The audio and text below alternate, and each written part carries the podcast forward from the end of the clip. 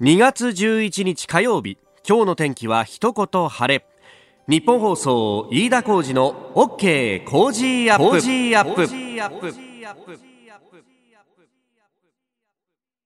朝6時を過ぎました。おはようございます。ニッポン放送アナウンサーの飯田浩司です。おはようございます。ニッポン放送アナウンサーの新行市佳です。ニッポン放送飯田浩司の OK Cozy up。この後8時まで生放送ですえー、今日は祝日建国記念の日ということであります。まあね、一日仕事して今日はお休みっていう人もね、いらっしゃる。あるいは昨日休んじゃえばもう4連休という方もね、いらっしゃるかもしれませんけれども、はい、えー、この OK 工事アップはいつも通りの放送であります。で、ただちょっと変わったところがありまして、あの、ずっとですね、この年明け2週目ぐらいからですかね、うん、日本放送の生放送のスタジオが改修工事に入ってまして、はい、で、昨日まではですね、その改修工事であてがわれた、あの別のスタジオでやってたんですけど、ええ、今日からこの番組も、はい、この新しくなった第三スタジオに戻ってきたんです戻ってきました、まあ、ええ、あの昨日のねラジオビバリーヒルズから生放送でもこの番組です。あのこの生放送スタジオは使い始めてるんですけど、うん、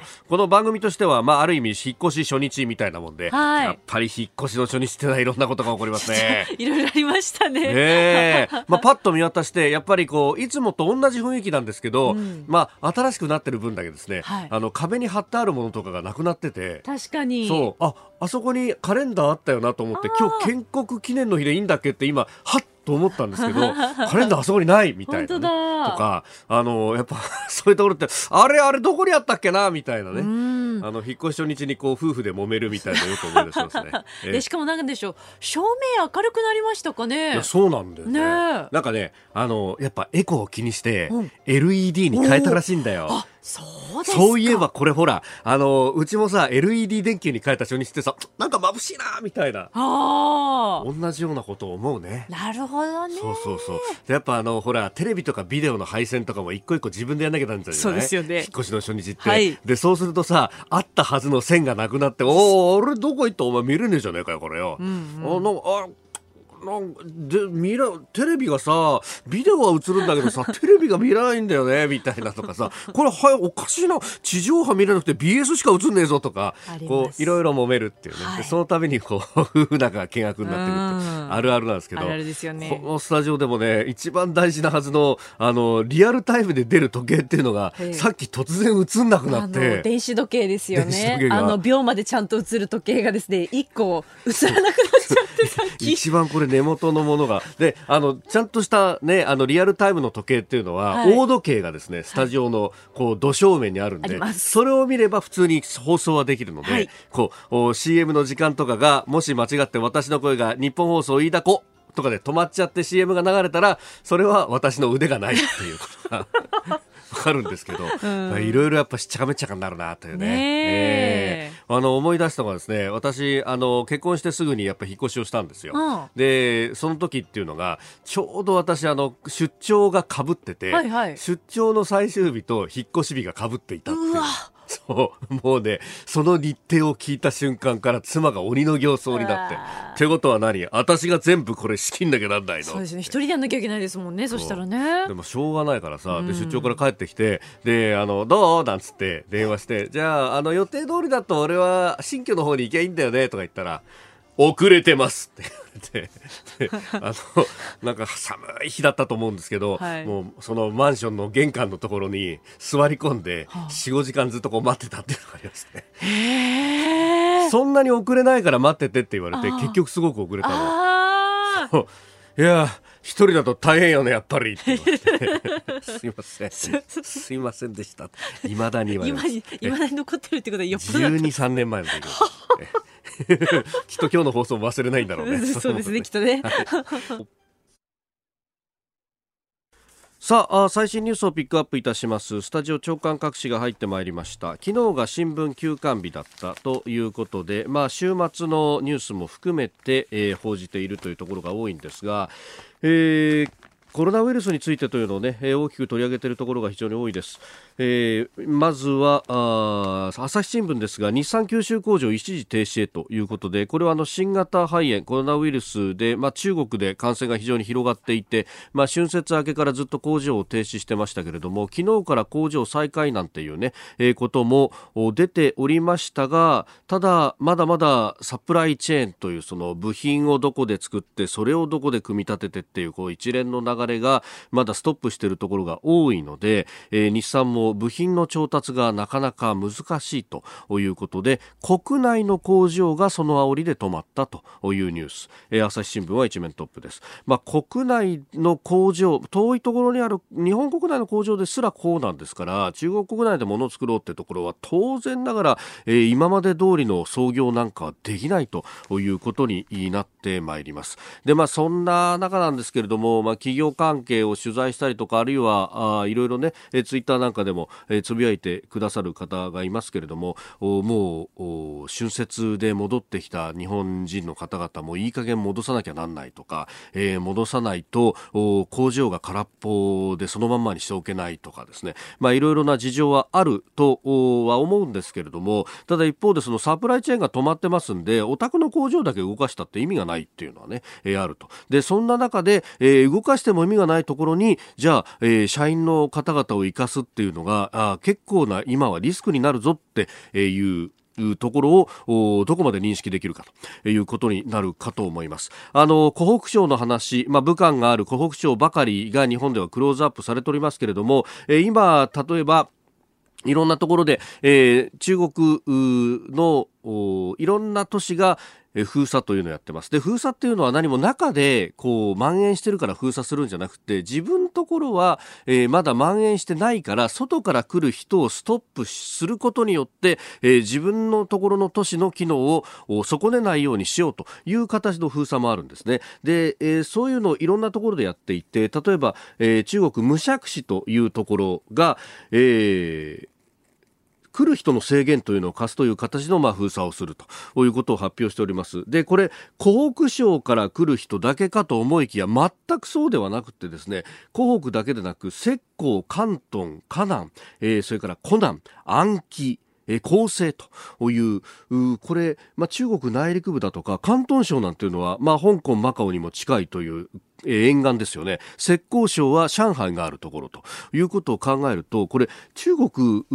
まあ、ほぼ全土に近いところを規制の対象にしてるんですね。で、私これ何が言いたいかっていうのはですね、じゃあ中国国内であっても武漢じゃないから日本の企業の人たちは帰らせますとか、あるいは創業開始しますという決定をしても、じゃあその人たちが日本に帰ってくるときに、えー、リスクを背負うわけですよ。で、あの今日本で求められる対策って、外から入ってってくるコロナウイルスをまず止めましょうと。で、その上で中での蔓延を抑えましょうという2段階の施策をしなきゃなんないのに、私が特に批判しているのは、外から来る方を今止めるっていうのを何の遠慮か、えー、かなり緩いことしかやってませんよねと。で、中の蔓延を防ぐっていうのは、これ手洗いうがいでなんとかなるよっていうのはお医者さん誰しもが言ってることなんですが、外からどんどんと入ってきて、えー、ウイルスばらまかれた日にはですね、その手洗いうがいだけで、えー、対処できるこう数を超えてしまう恐れがあるというだから事前的に外から入ってくる人を抑えるのが重要だということをこう言っておるわけです。でだからあの逆に言うとですね外に出ていく分には日本にとってのリスクにはならないんですがそうやって出ていった日本の人が次帰ってこれるかどうか分かんなくなっちゃったら意味がないじゃないかというところの恐れでもって、えー、指摘をしているところです。まあ、経済だけのこれは話ではないといういうことになっております。まあ、それからもう一つですね、大きく一面トップで報じられているのが、えー、公正取引委員会が楽天に立ち入り検査をしたというところです。これ、あの、楽天の通販サイト、楽天市場で一定額以上の商品を購入した人の送料を無料にしますということを3月18日から始めると楽天はすでに発表していて、えー、ところが、その送料をじゃあどこが負担するんだというところで、えー、楽天はアマゾンと違って、えー、出店している人たちで構成するショッピングモールっていう方式を基本的には取ってるので、まあ、アマゾンにも一部あるんですけどね。で、あの、そうすると、その送料は出店してる人たちが負担をすると。そうすると、え、ちょっと待ってよと。それ、今までこうお客さんが負担してたのを一方的に、えー、送料負担しますって楽天さんが決めてでも負担は俺らそらきついよっていうふうになっていてそれが、えー、楽天は大きなショッピングモールなんで、えー、出店している個々のお店からすると、いや、でも楽天から撤退したらうちの売り上げ結構減っちゃうもんなということが、えー、優越的地位の乱用といううこ独占禁止法の違反になるんじゃないかということで出ております。で、まあこれに対して、えー、楽天の三木谷オーナー、あ三木谷社長などは、会長などはですね、えーアマゾンに対抗するためには送料無料を歌わなきゃいけないんだということを言っていて、アマゾンに対しての負けてるところっていうのは送料の負担の部分なんだからこれをやることで売り上げが上がるんだということをしきりに言っているということなんですけれどもいやあの使ってる人たちからするといや必ずしもそうかとアマゾンとじゃあ楽天のホームページの使い勝手の良さ悪さ考えるとどっちなんだと。アマゾンの方がポチって一発でやれるからそっちを使うんだよねっていう人がいたりとかするとそこの部分の改善は全部棚に上げといてとにかく無料にしなきゃ、えー、商売が立ち行かないんだっていうのは果たしてこれがでそれをですね楽天がじゃああの補助しますから一緒にやりましょうだったらまだ分かるのが全部ほとんどお店負担にっていうのはこれは筋が通るのかっていう話、まあ、その辺を公職公正取引委員会は動いたんだということのようであります。まあ、あのニュースについて、まあ、特にね、えー、この肺炎、えー、新型肺炎についてっていうのはね、たくさんいただいて、えー、おりますね。マスクについてズニアさん、えー、ガーゼでも構いません。呼吸器官を潤すという意味では不織布もガーゼも変わりませんからと、えー、ウイルスはすごく小さいので不織布もガーゼもすり抜けます。くしゃみや咳のしぶきを防ぐためですと。えー、一般の人が特殊用途の N95 とかそういうのを使用しても意味がないし、うん、えー、つけたらつけたで苦しくて仕事にならないというようなご指摘もいただいております医療機関のお勤めの方ですかねえ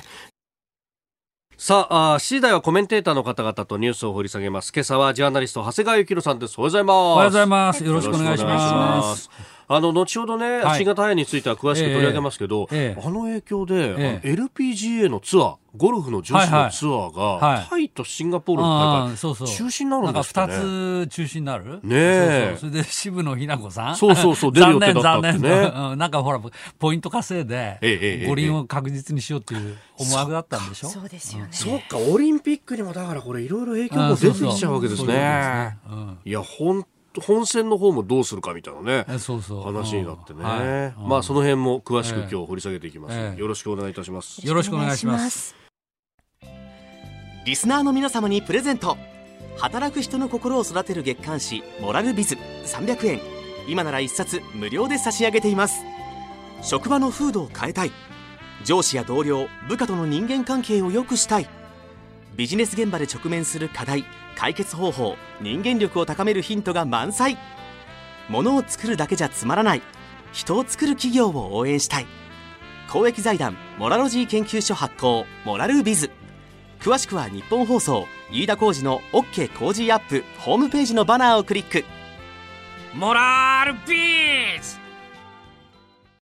私、飯田が論客たちとニュースを切るトークライブの第3弾、飯田浩二そこまで言うかザ・ライブ3。4月11日土曜日、有楽町読売ホールで開催いたします。昼と夕方の2回公演、ゲストには工事アップコメンテーターも登場です。まず、昼公演は午後1時開演。参議院議員の青山茂春さん、ジャーナリスト長谷川幸宏さん、元自衛官で評論家牛尾正人さんをゲストに、外交安全保障について考えます。夕方公演は午後午後5時開演。評論家宮崎哲也さん。数量政策学者高橋洋一さん。経済学者飯田康之さん。そして経済評論家常年司さんをゲストに日本経済の行方を読み解きます。2公演とも司会は私飯田でございます。チケット全席指定4500円。ただいまチケット先行受付中です。受付電話番号はチケットピア。0570-02-9999 P コード644-832えー、こちらは自動音声で24時間対応です。0570-02-9999 P コード644-832、えー、チケットピアはウェブからも申し込み可能です。それから平日朝9時から夕方5時まではオペレーター対応の日本放送楽々チケットでも受け付けております。0570-071242 0570-071242です。なお、日本放送楽々チケットは土曜日曜祝祭日は受け付けておりません。詳しくは日本放送イベントホームページをご覧ください。4月11日土曜日、有楽町読売ホールでお待ちしています。2月11日火曜日建国記念の日。時刻は朝7時を過ぎました。改めましておはようございます。日本放送アナウンサーの飯田浩二です。おはようございます。日本放送アナウンサーの新業一華です。あなたと一緒にニュースを考える飯田浩二の OK 工事アップ。7時台はコメンテーターの方々とニュースを掘り下げてまいります今朝のコメンテータージャーナリスト長谷川幸宏さんです。おはようございます。おはようございます。よろしくお願いします。長谷川さんには番組エンディングまでお付き合いいただきます。では最初のニュースこちらです。アメリカ大統領選挙の候補者選びアイオワ州の民主党本部未だ当確出せず。集計のトラブルから結果発表が遅れているアメリカ大統領選挙の候補者選びの初戦アイオワ州の野党・民主党はいまだに最終的な結果が確定しない異例の状態が続いております。現地今月11日ですが2戦目となるニューハンプシャー州の予備選も始まるという中なんですがあのバイデンさんとサンダースさんがともに再集計を求めた。そのようですね、あの部分的な再集計、はい、でこれについてねいろんな記事読んでもなどうしてこんなことが起きるのかよく分かんないんですけどもお手元にある紙により紙っていうか記事によると、はい、なんかボランティアの方が持ち込んだアプリケーション、まあ、コンピューターのアプリケーションだと思うけど、うん、これがですねどうも不不具合で、うん、ちゃんと計算ができなかったと。はい。というようなことなんですね。それで、あのバーニー・サンダースさんも、はい、もう部分的な再集計を求めたということですから、えー、まあしばらく、まあ、あ今日明日とかに出るっていう話はどうもなさそうですね。そう全く異例の事態。ね、うん。あのね、最初にこう先週のように報道されたのは、えー、ブティジェッジさんという、まあ、いわばダークホースの人がどーンと1位に出たと、えー、サンダースさん、ウォーレンさん、えー、そしてバイデンさんが、えー、おバイデンさん4位かという、ね、そうですね、いや、それで、このアイオワと、えー、っと、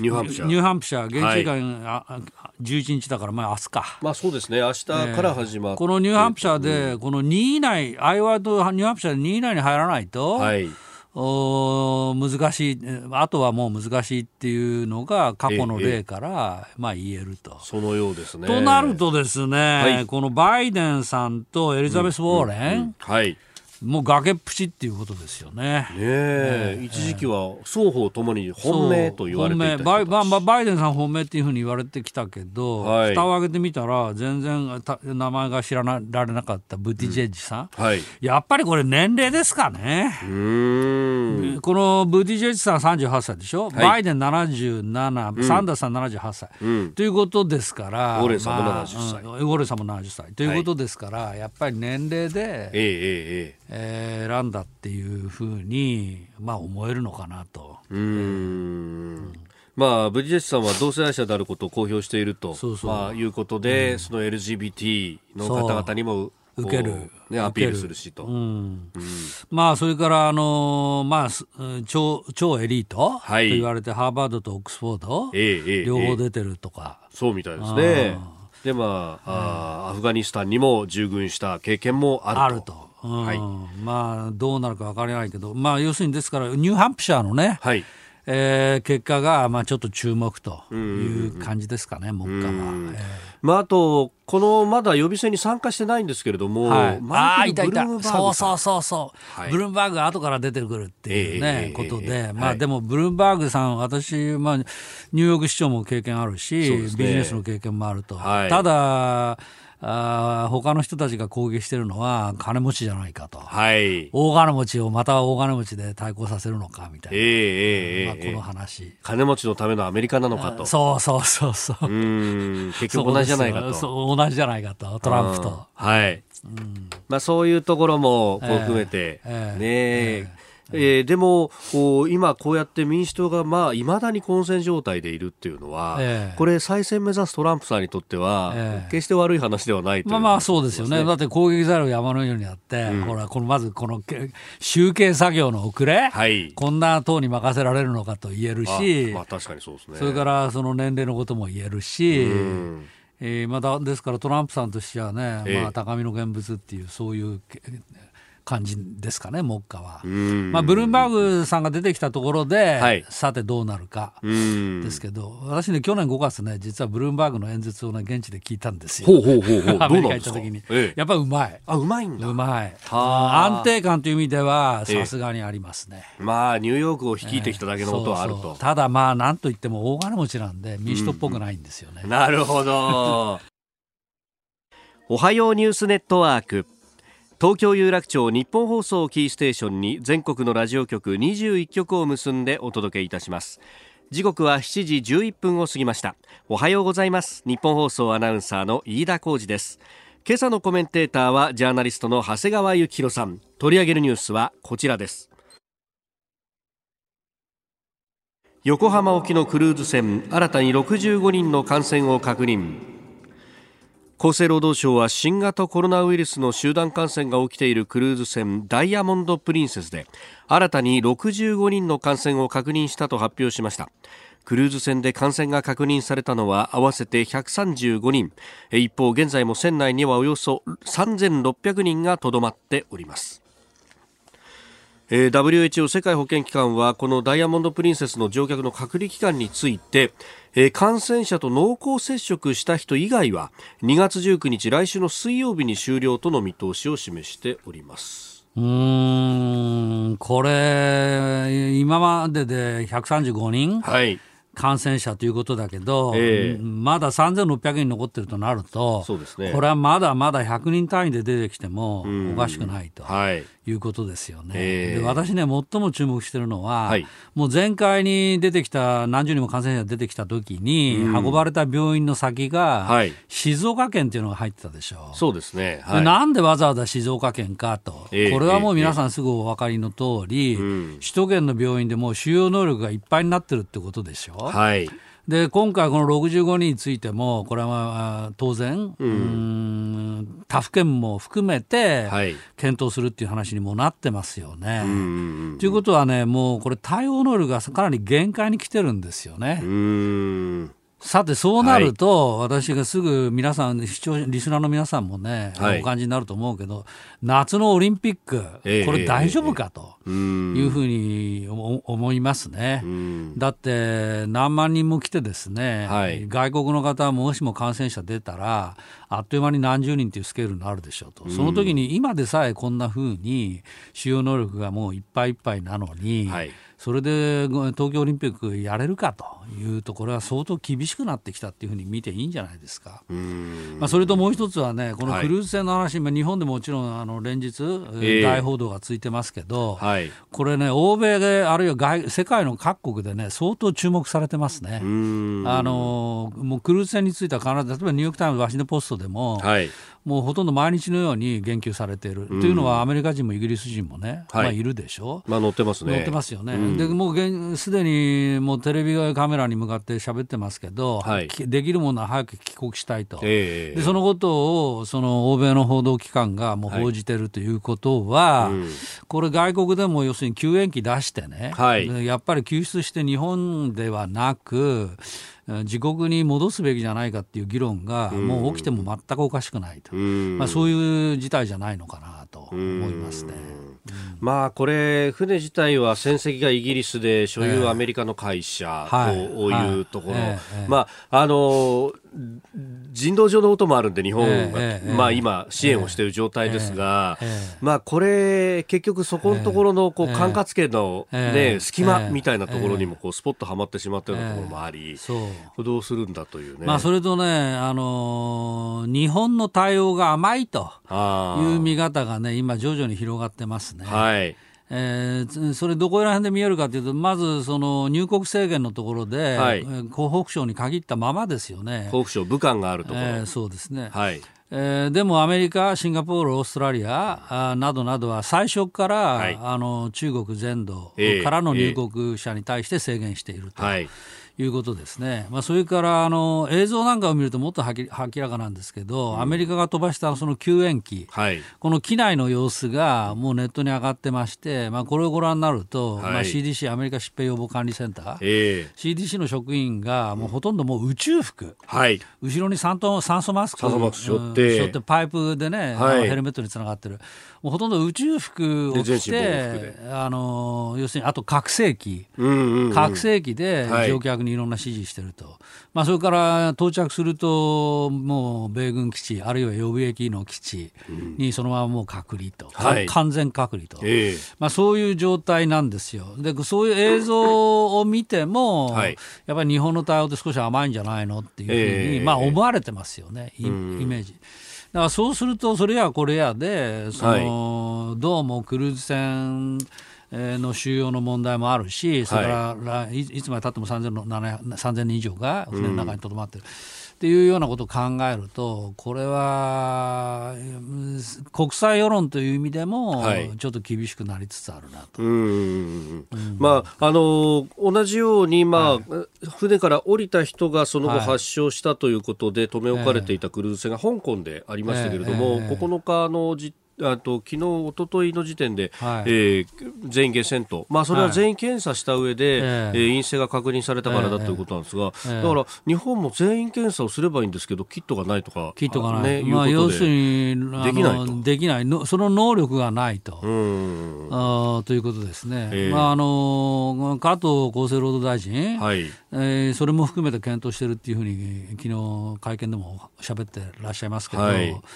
まあ、そうだからといってね、一朝一夕にできるかと、キットがあっても人的パワーも必要なわけでしょ、そういうことになりますね、はい、それだけ検査する人的パワーが必要だと、はい、そうどうするか、うん、などなど、まあ、これはちょっと本当に大ごとになってきたなと思いますね。まあその辺世界中がそういう目で見てるわけですよね。今見てる、本当にオリンピック本当にできるのか、えー、パラリンピックできるのか、あの横浜の岸壁にだからイギリス、アメリカ、ヨーロッパの、はい報道陣が今詰めかけてますからね、でそれに対しても厳しく、まあ、報じられつつあるので、えー、そのあたりがちょっと難しい局面になってきたなと思います。えー、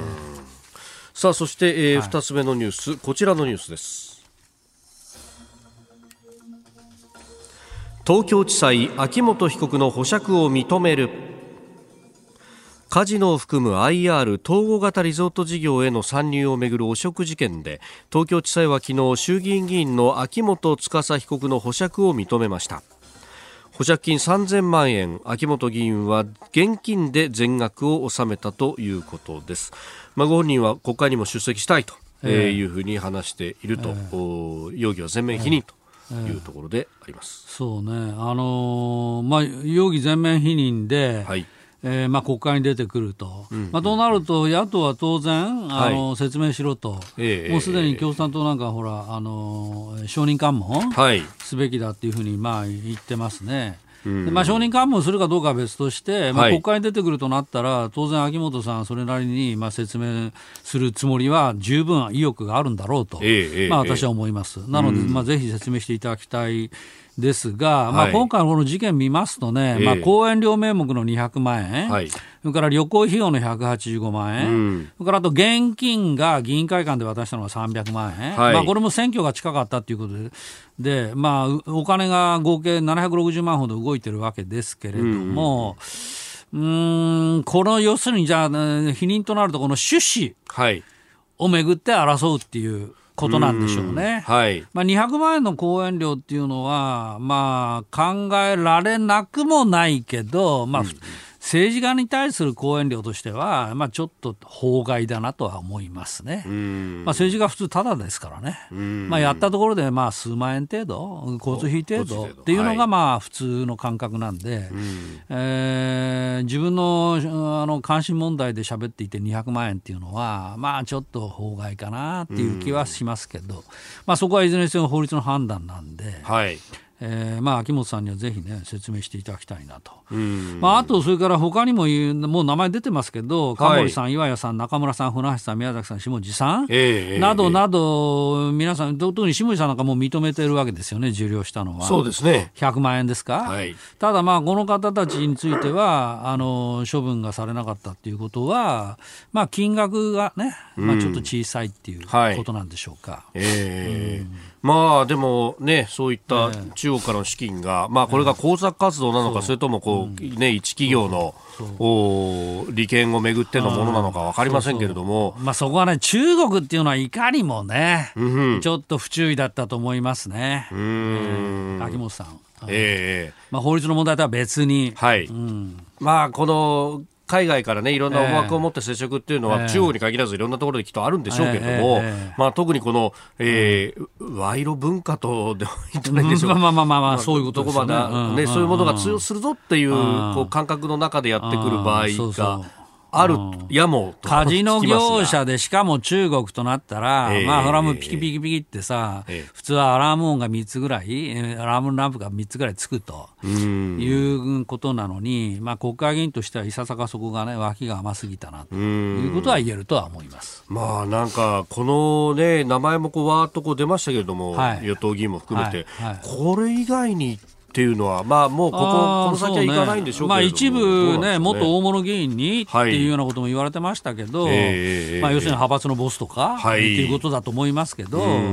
まあ、そこには伸びないっていうことですから、まあ、ね、その中国側から見たら、その工作が、はい、まあ、下の段階で、ね、徐々に徐々に上に上げていこうっていう段階だったのかもしれませんね。えー、この時間ジャーナリスト長谷川幸宏さんとお送りしてまいりました。日本総動機の方この後も長谷川さんにお付き合いいただきます。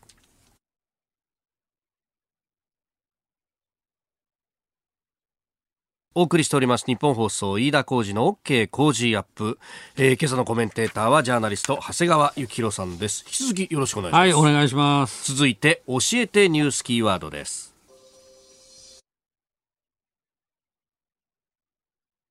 安全保障上の機微な情報。大手電機メーカーの三菱電機がサイバー攻撃を受けた問題で防衛省は昨日安全保障上の機微な情報1件が流出した可能性があると発表しました。機微、えー、機械の機に微妙の微と書きますけれども、まあ、非常に、えー、安全保障に関わる、まあえー、情報微妙な情報と。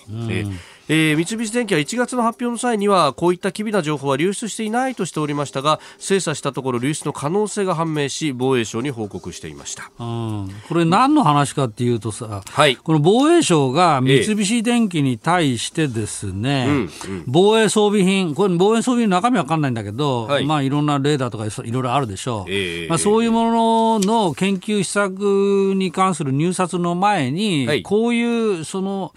えー、性能、うん、を求めていますよっていうことを説明した紙だと。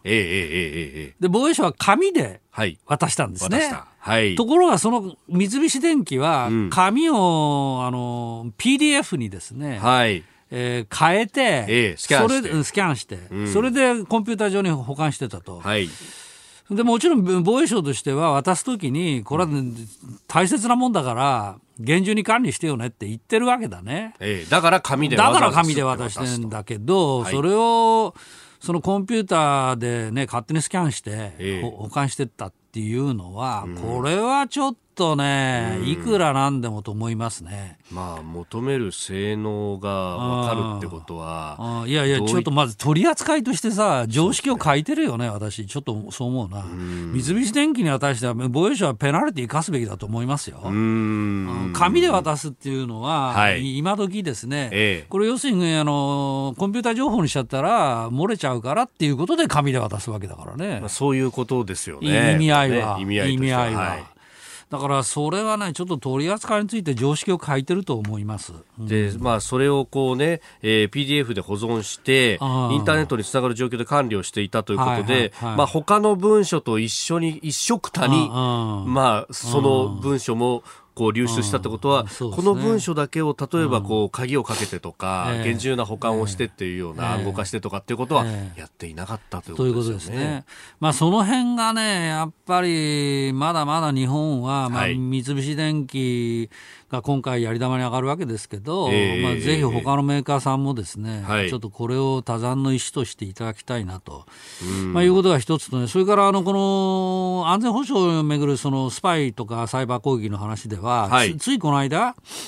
えー、ソフトバンクの元社員がロシアのスパイと接触して、はい、えー、え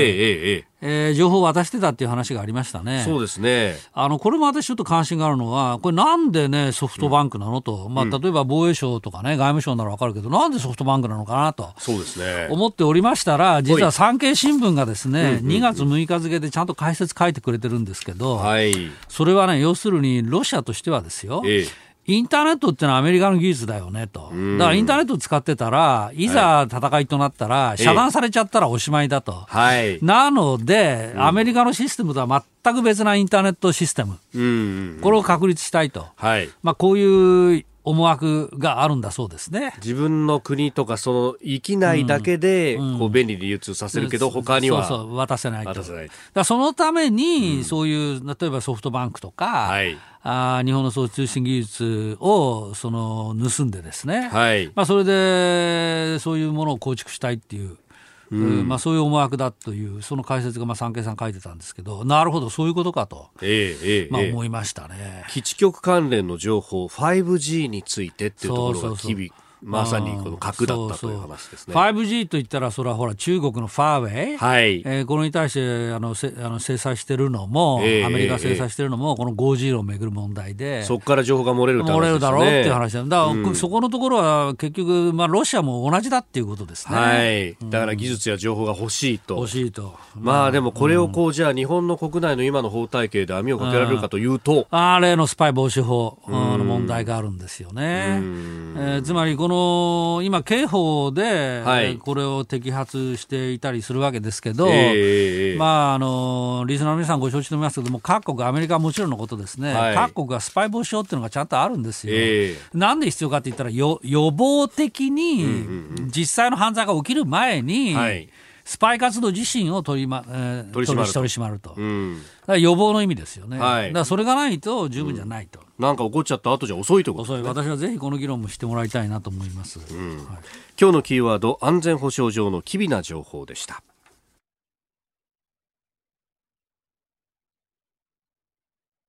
お送りしております日本放送飯田浩二の OK 工事アップ。お相手私日本放送アナウンサー飯田浩二と新業一華がお送りしています。今朝のコメンテーターはジャーナリスト長谷川幸宏さんです。引き続きよろしくお願いします。はいお願いします。続いてここだけニューススクープアップです。この時間最後のニュースをスクープアップ !1 月の景気ウォッチャー調査。先行きを示す判断指数は4ヶ月ぶりに低水準内閣府が昨日発表した1月の景気ウォッチャー調査によりますと23ヶ月先の景気の先行きを示す判断指数は前の月と比べ3.7ポイント低い41.8でした。新型コロナウイルスによる肺炎の拡大感染拡大で去年9月以来4年ぶりの低い水準となりました。えー、先行きを示す指数は悪化、うん、で一方で現状判断指数は2.2ポイントの改善と、うん、まあ、ここを取って3.3か月連続改善だっていう見出しまずね、私ね、あのまあいろんな景気指数ってあるけど、私、この景気ウォッチャー調査ってかなり信頼してるんですよ。うん、まあ、はっきり言って、これ、一番私、信頼してると言ってもいいぐらい。なんですね、まず。これ、実感ってやっぱりかなり正確に出るもんなんですよね。で、えー、比較的この数字よく見るんだけど、前の月と比べて3.7ポイント判断指数が、はい、低いってことで、3.7ってね、結構大きいよ。1とか2ぐらいのは分かるけど、3.7、これは相当だなと思うのと、いろんな産業総合してますからね。そうそう、それからね、とりわけサービス関連、はい、これ5.6、製造業5.5、これ相当大きい。えー、えー、えー、あんまり例がないと思います。はい、それで、じゃあなんでこんな下がったかというと、やっぱりね、この新型肺炎、はいうん、コロナウイルス、これについて、その、指定感染症に決めた時と重なってるのと、それから中国が、あの団体旅行を禁止したじゃない。ええ、あの時のタイミングなんですよ。だからこれをニュース聞くと、やっぱりタクシーの運転手さんとか、はい、小売店の従業員さん、まあ、これが結局、茶調査のあの対象になってるわけですけども、うん、これが即やっぱり響いたっていうことですよね。でも、これはまだ1月の段階でこうで、この後クルーズ船とかですね、はい、ものすごくニュースがついてるわけじゃないですか。これね、相当下がってくる。と思いますね。うん、まあ後半にこのね、はい、影響が出るんじゃないかというのは、えー、今日朝日新聞は一面トップですが、はいはい、えー、日産自動車の九州工場が一時停止そうそうこれもね、つまり中国から部品が入らないっていうことでしょ、はい。えー、あの韓国に入らないっていう話はもうすでに出てたんですよね、はい、ね。ワイハーネスっていう、はい、あの電線みたいなものが入らないんで、韓国のヒュンダイなんかが、うんうんうん、あの生産、操業停止したっていう話、はい、やっぱり日本にも同じように来たんですね、えー、今のところ日産九州工場ということですが、はい、これから他にも他の産業にも拡大してくる可能性高いと。ね、だこれ、完成車の工場ではここですけど、トヨタもエンジン作る工場工場で、えー、あの部品が入ってこないからやはり停止というのが出てたりとか、えー、そう考えるとサプライチェーンその一連のね、えー、部品を作ってどこで組み立てるみたいな流れが今かなり止まってきてるというのが、ね、まあ、日本もそうですしそれから台湾マレーシア、はい、あタイ、えー、インドネシアなどなど要するに中国からの部品をマレ例えばマレーシアに持ってってそこで組み立てて輸出っていう、うん、このパターン相当多いので。はいえー、だから日本だけでなく他の工場各地でも同じように操業停止になっていく可能性は高いですよね。でまあ、で6時台にもちょっと触れましたけど、はい、ツイッターなんかで見てたりとか、はい、あるいはね、えー、ビジネスされてる方話聞くと、えー、まあ、そうは言っても、えー、中国の工場人を空っぽにしてられないから、えー、一応返そうかと思うんだみたいなね、いやもうサラリーマンの皆さん、本当にご苦労様ですっていうしか言いようがない。こんな時にね、はい、帰らせるかなと。でもまあ管理職の皆さんは、えー、とりあえず帰ってくれと言われたら断れないと、はいうん、ご家族の皆さんもね家族多分残ると思いますけど日本にね。奥様や、うん、お子さんはね、えーまあ心配でしょうね。うん。でこれ帰った通りだからこうやってサプライチェーンが止まってるってことは自社だけ創業しても意味がないってことになりますよね。えー、まあそう思うんだけど、うそうは言っても多分設備の保守とか維持とかメンテナンスの問題とか、はい、あるいは取引先との調整とか、えー、現地に行かなければどうにもならないということも多分あるでしょうね。はい、つまり現地の工場で創業した製品は、まあ、海外だけじゃなくおそらく中国国内にも出荷するってこともあるでしょうから、はい、そうするとどうなってるんだっていう話は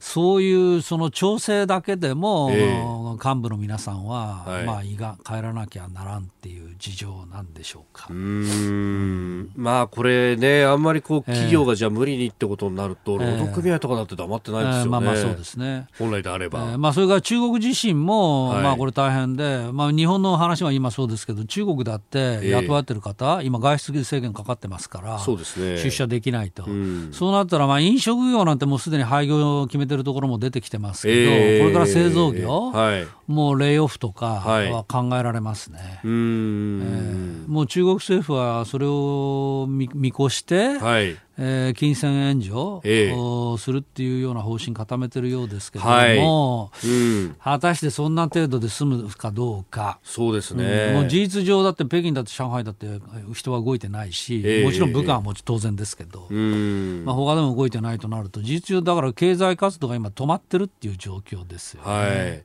まあ、今はそのまあ間接的な影響が日本にこう来る、えー、というところですけど、まあ、例えば日本でもそういったね、外出に制約がかかるみたいなところまでいくと、はい、本当に経済活動が影響を受けるということになりますよね。まあ、そうならないようにしなきゃいけない。まあ、でも、もう専門家の皆さんご指摘されてますけど、新型肺炎にも実はかかっている方が、